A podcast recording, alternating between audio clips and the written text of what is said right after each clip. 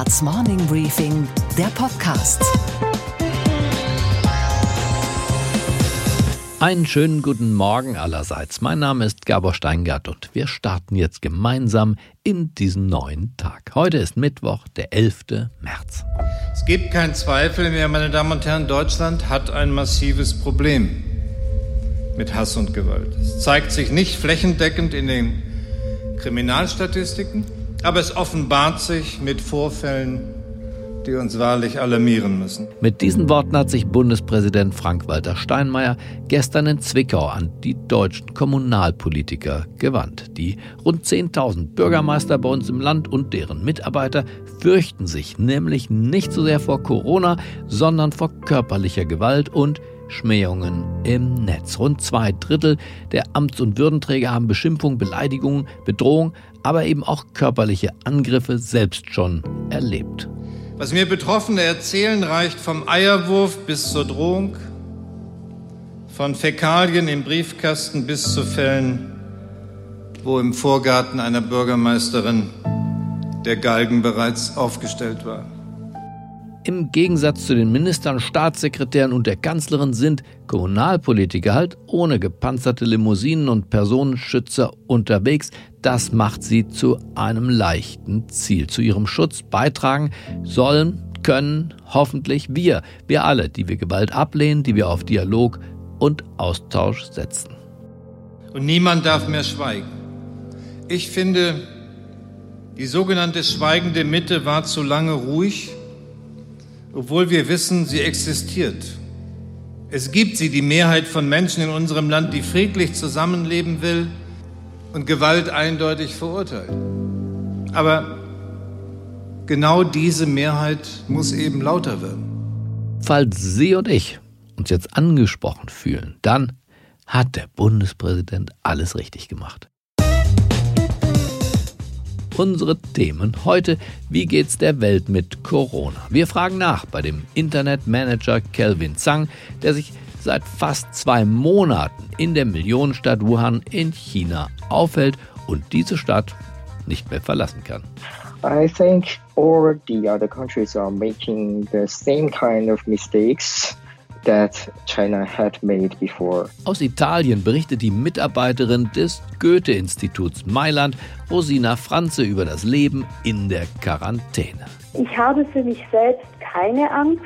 Ich befürchte aber, dass es gefährlich werden könnte für meine Familie, vor allem für meine Eltern, für meine Schwiegermutter. Außerdem aus New York meldet sich Sophie Schimanski von der Wall Street und erklärt, warum es zwar mit den Kursen gerade wieder bergauf geht, das Tal aber wohl mitnichten durchschritten ist. Und wir hören, warum es bis jetzt gedauert hat, dass der Rocksong Stairway to Heaven von einem wirklich schwerwiegenden Verdacht freigesprochen werden konnte, dem Verdacht nämlich ein Plagiat zu sein. Während Corona hier bei uns gerade erst gelandet ist, versucht China, der Ursprungsort des Virus, uns zu signalisieren, alles unter Kontrolle. Erstmals hat der mächtige Staatspräsident Xi Jinping die Region Wuhan besucht. Offiziell geht die Zahl der Neuinfektionen im Reich der Mitte zurück. Auch wenn man den chinesischen Zahlen nur unter Vorbehalt trauen darf, von Normalität kann in der 11 Millionen Stadt Wuhan nicht die Rede sein. Das Morning Briefing Team hat mit Kelvin Zhang gesprochen. Er lebt und arbeitet eigentlich in Peking bei einer dortigen Internetfirma. Weil er aber Anfang des Jahres über das chinesische Neujahrsfest mit seiner Familie in Wuhan feiern wollte und das auch getan hat, sitzt er seit Wochen fest. Eine Stadt unter Quarantäne. Er geht davon aus, dass er noch viele Wochen dort bleiben Actually, I have been staying at home for like seven weeks already. And I think this situation might last for another three to five weeks. And you know, I was always joking with my friends that my dream is to stay at home, lie in bed, and do nothing. And I can still have some income at the same time. Kelvin nimmt die Situation mit einer Mischung aus Gelassenheit und Humor. Wann, fragt er, ist zu Hause bleiben und nichts tun, denn schon ein positiver Beitrag für das Land und die Gesellschaft. No, I just realized my dream. Uh, because I think this is the first time that staying at home and doing nothing is you know, kind of contribution to the society and the country. Weil es nach wie vor nicht erlaubt ist, sich frei in Wuhan zu bewegen, bleibt Kelvin in seinem Stadtteil. Einmal die Woche geht er das Nötigste einkaufen. Ansonsten arbeitet er von zu Hause aus und hat Glück, weil er ja im Online-Bereich tätig ist. Da geht das mal eher. Andere seiner Landsleute haben weniger Glück, das Virus bringt für sie finanzielle Einbußen. I have lots of virtual meetings with my colleagues and also I had to arrange some employees in my department to stay at home in different cities and they only get paid just a part of their salary.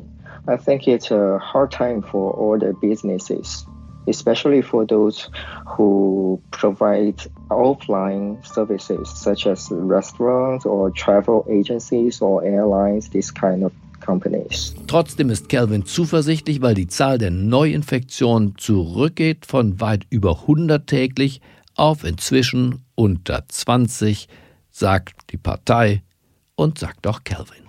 I think the situation of the epidemic is much better because now in Wuhan, Wuhan has only like 17 new confirmed cases today, and there are very few new cases in other cities. And most of the new cases in other cities are those imported cases.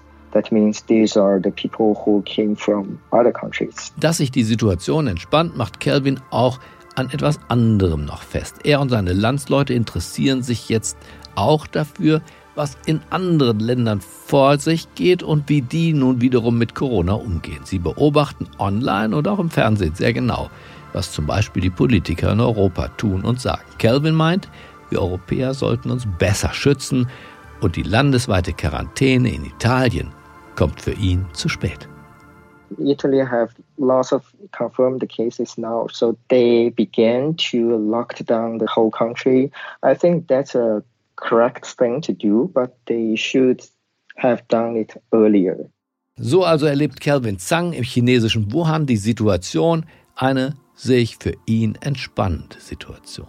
Von dort gehen wir jetzt in das Land, über das Kelvin eben gerade gesprochen hat, nämlich das abgeriegelte Italien. Der landesweite Ausnahmezustand betrifft auch Rosina Franze. Sie arbeitet in Mailand im Goethe-Institut. Dort organisiert sie in normalen Zeiten jedenfalls, das Kulturprogramm. Sie lebt 45 Kilometer nördlich von Mailand, wunderschön wahrscheinlich im Ort Canago mit rund 6500 Einwohnern.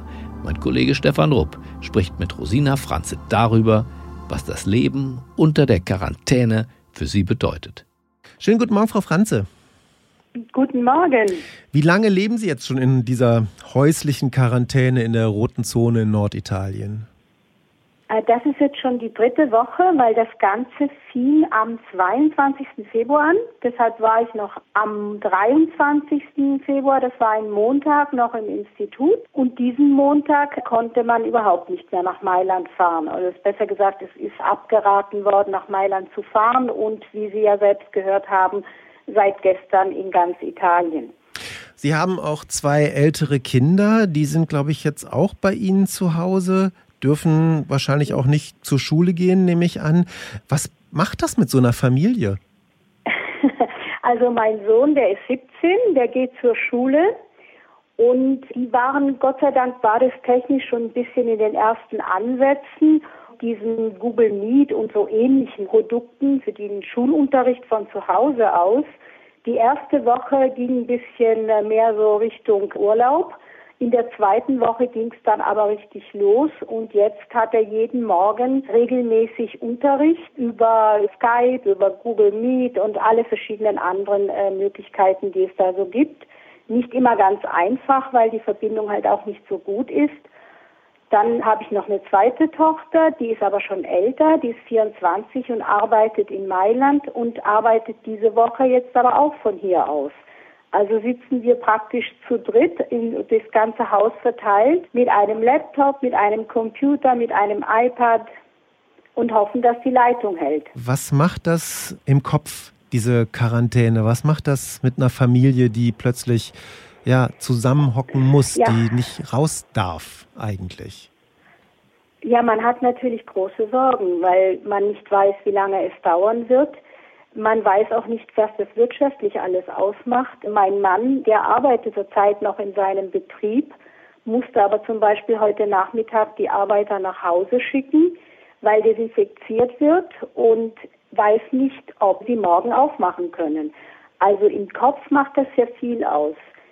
Äh, für mich als, sagen wir mal so, als Kulturmensch äh, fehlt die ganze menschliche Dimension, sich mit Leuten treffen zu können, sich mit den Leuten austauschen zu können. Äh, klar besteht heute das Arbeiten sehr viel aus Computerarbeit und wir haben so viele digitale und technische Möglichkeiten. Aber das Menschliche fängt an, wie gesagt, es ist schon die dritte Woche, fängt an zu fehlen. Hm. Zu welchen Anlässen verlassen Sie denn überhaupt noch und Ihre Kinder auch das Haus? Ich habe meine Eltern in dem Dorf nebenan und meine Schwiegermutter hier im selben Dorf. Und um die muss man sich natürlich auch kümmern und einkaufen muss man auch.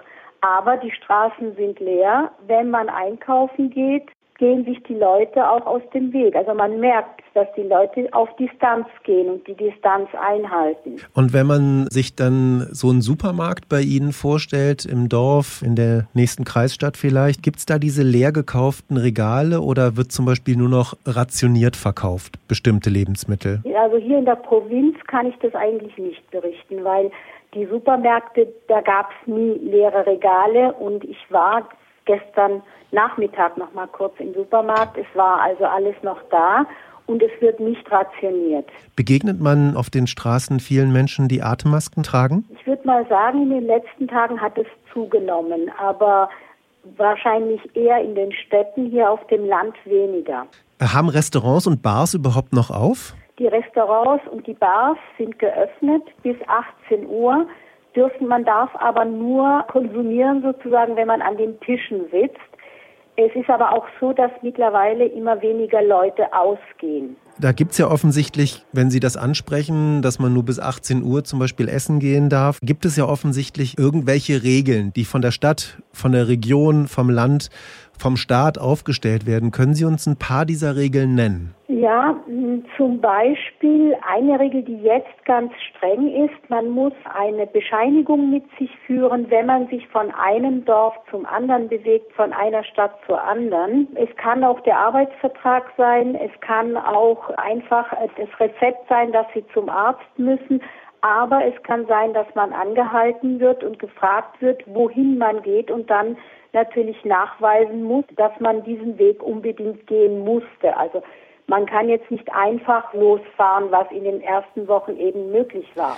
Was tun Sie denn persönlich gegen Bewegungsmangel? Ich könnte mir vorstellen, wenn man sehr viel zu Hause Zeit verbringt, dass man irgendwann mal denkt, so, oh, ich muss einfach raus, ich muss was tun. Machen Sie selber zu Hause Sport oder geht man da doch einfach mal raus und dreht eine Runde? Meine Tochter hat ihr Yoga-Programm und macht ihr Yoga-Programm dann nach der Arbeit zu Hause. Klar, es mir persönlich fällt es schon sehr auf, dass ich nicht pendle und dass ich nicht von, vom Bahnhof zum Institut laufe jeden Tag und zurück. Es ist eine, eine ganz andere Art und Weise zu leben. Das Ganze, was einem dabei Hoffnung gibt, ist, dass wir alle zuversichtlich sind, dass es besser werden wird und dass diese Situation nicht allzu lang anhalten wird. Oder besser gesagt, wir wünschen uns das alle.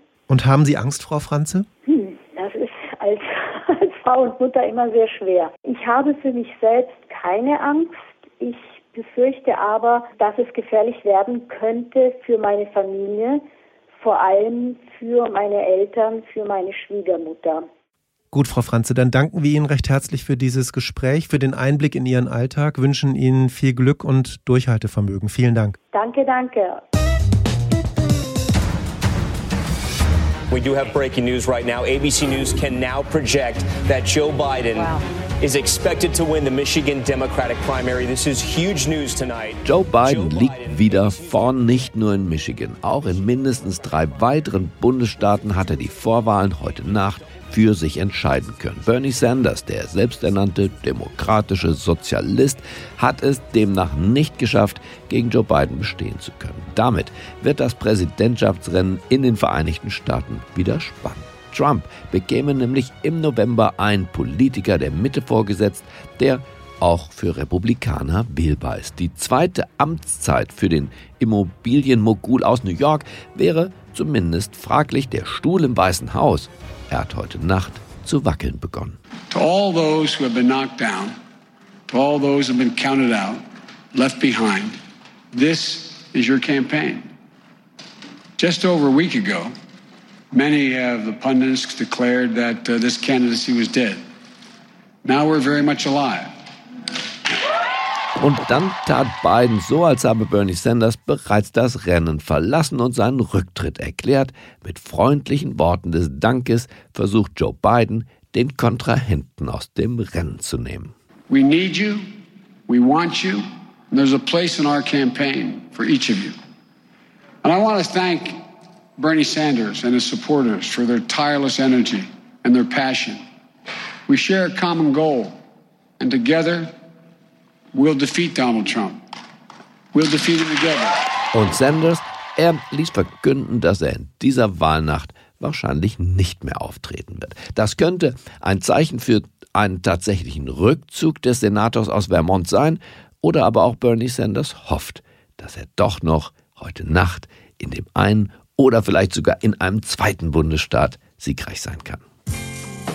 Über die Fallstrecke und Chancen der beiden Kandidaten, die ja beide stramm auf die 80 zugehen, hat meine Kollegin Chelsea Speaker gesprochen. Und sie hat gesprochen mit Suda David Wilp. Sie ist die stellvertretende Direktorin des Hauptstadtbüros vom German Marshall Fund hier in Berlin. Diese politisch unabhängige amerikanische Stiftung hilft beim transatlantischen Verständnis und Suda David Wilp hilft uns, das parteiinterne Rennen zwischen Bernie Sanders und Joe Biden besser zu verstehen. What do you think he can do to still get the electorate on his side? Because now he has a really strong competitor in Joe Biden. Well, a lot has to do with Joe Biden, too. I mean, he is not necessarily the perfect candidate. He is also in his late 70s. Um, he's prone to many gaffes and um, also just not necessarily always speaking coherently. And Bernie Sanders, although they're the same age, you have to admit that he seems more like he has more vitality than right. Joe Biden. Things can change now because Joe Biden has certainly gotten um, a second wind, but. Joe Biden is representative of status quo, but this is maybe what America wants right now just because we've been divided and the rhetoric has just been so divisive over the past couple of years with President Trump that people just want normalcy. So if it's Joe Biden, what changes in the United States and what changes in the world? So, in the United States, I think there will be a sigh of relief for many people. And I think personally, also, a lot of Republicans will agree. Most Republicans that I talk to in Washington, many members of Congress, are not necessarily pleased with the presidency of Donald Trump. They like his policies, but they're not happy with him as a person and as a representative of the Republican Party. And so I think there will also be a sigh of relief and there will be an opportunity for the Republican Party to rebuild itself because if there's a resounding win um, by the Democrats, then the Republicans will have to get a new playbook. In terms of uh, a democratic win, I think for foreign policy, Europe can be self assured that, that the things will be better in the sense that the tone will be back to a positive note and people will want to get back to uh, multilateralism and working with allies. It will be a different method of uh, foreign policy, but the topics will still remain the same. There will still be sticking points when it comes to China, when it comes to increased defense spending on the part of Europeans. So the topics won't go away, but there will be more interest in having partnerships again. Tiefergehende Analysen hören Sie in der neuesten Ausgabe von Chelseas Podcast The Americans. Zu finden auf allen bekannten Plattformen bei Apple und dieser, Sie wissen schon. Und auch in Steingarts Morning Briefing App Sie runterladen können, kostenlos oder es vielleicht ja auch schon getan haben. Und was war heute Nacht an der Wall Street los? Dow Jones, SP 500 und Nasdaq haben sich wieder erholt. Nachdem die amerikanischen Indizes ja am Montag den schlechtesten Tag seit zwölf Jahren hinter sich gebracht hatten, schlossen sie gestern wieder im Plus. Und damit gleich zu unserer Börsenreporterin Sophie Schimanski. Einen wunderschönen guten Morgen nach New York. Hallo Sophie. Guten Morgen, Gabor. Auf den ersten Blick sieht das ja nach einer Erholung der Kurse aus, aber nur auf den ersten flüchtigen Blick. Was spricht dagegen, Sophie, dass wir hier schon ein Comeback des Bullenmarktes erleben? Ja, so einiges. Und dazu muss man die Gründe, die gestern zur Erholung geführt haben, eigentlich nur abtasten und dann stellt man eben fest, dass die nicht wasserdicht sind. Ein Grund für das Plus gestern, Trumps Ankündigung, Pläne vorzustellen für wirtschaftliche Stimuli, also unter anderem Steuererleichterungen.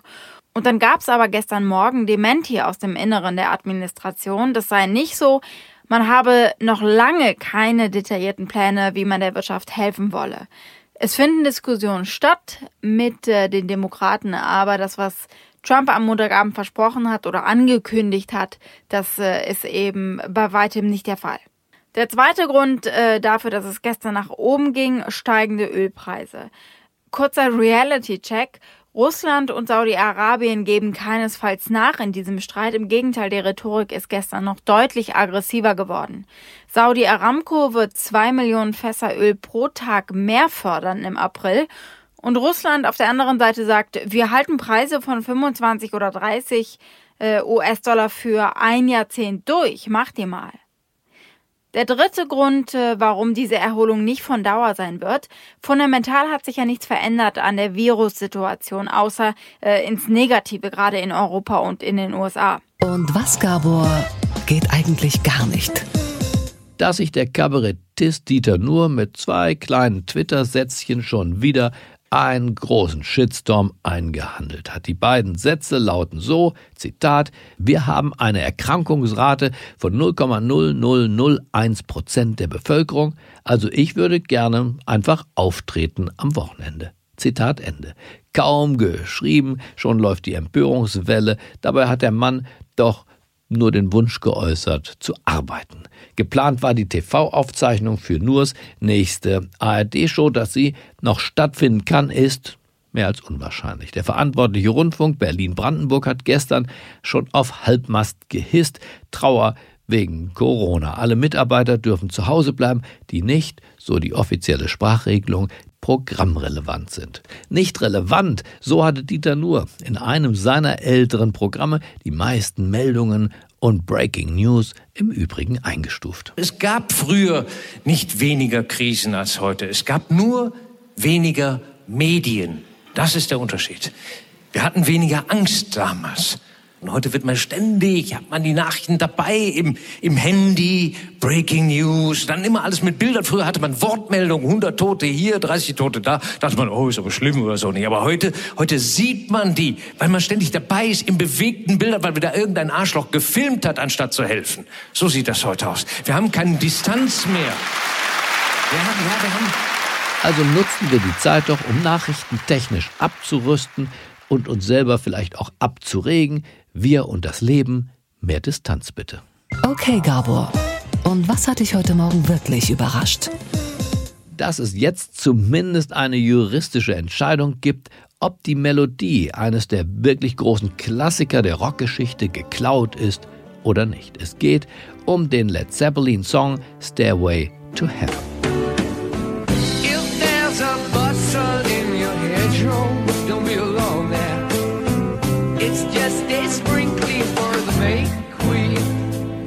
Anfang des Songs soll geklaut sein, das behaupten die Kinder und damit auch die Erben eines verstorbenen Mitglieds der weithin unbekannten Band Spirit. Ihr Vater habe drei Jahre vor Erscheinen von Stairway to Heaven den Song Taurus geschrieben. Und der klingt so.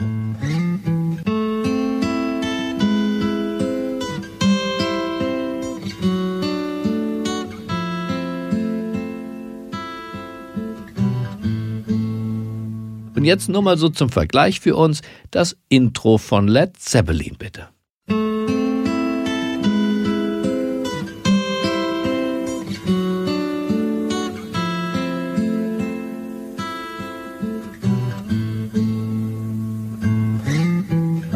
klingt verdammt ähnlich. Über diesen musikalischen Streit wurden schon ganze TV-Dokumentationen gedreht, denn fest steht, dass die Mitglieder von Led Zeppelin und der jetzt verstorbene Gründer der Band Spirit sich gekannt haben und auch zusammen schon auftraten. Ein Sachverständiger sagte damals im amerikanischen Fernsehen.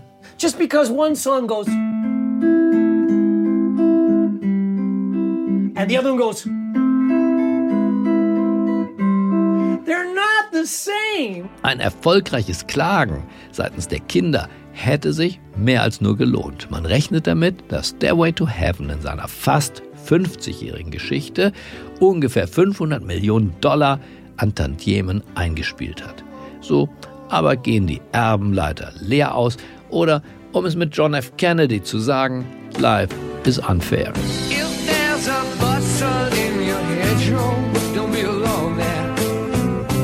Just a sprinkling for the May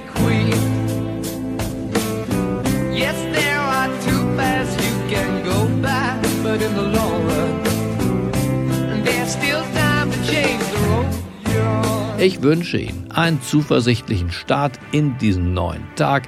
Bleiben Sie mir gewogen. Es grüßt Sie auf das Herzlichste, Ihr Gabor Steingart.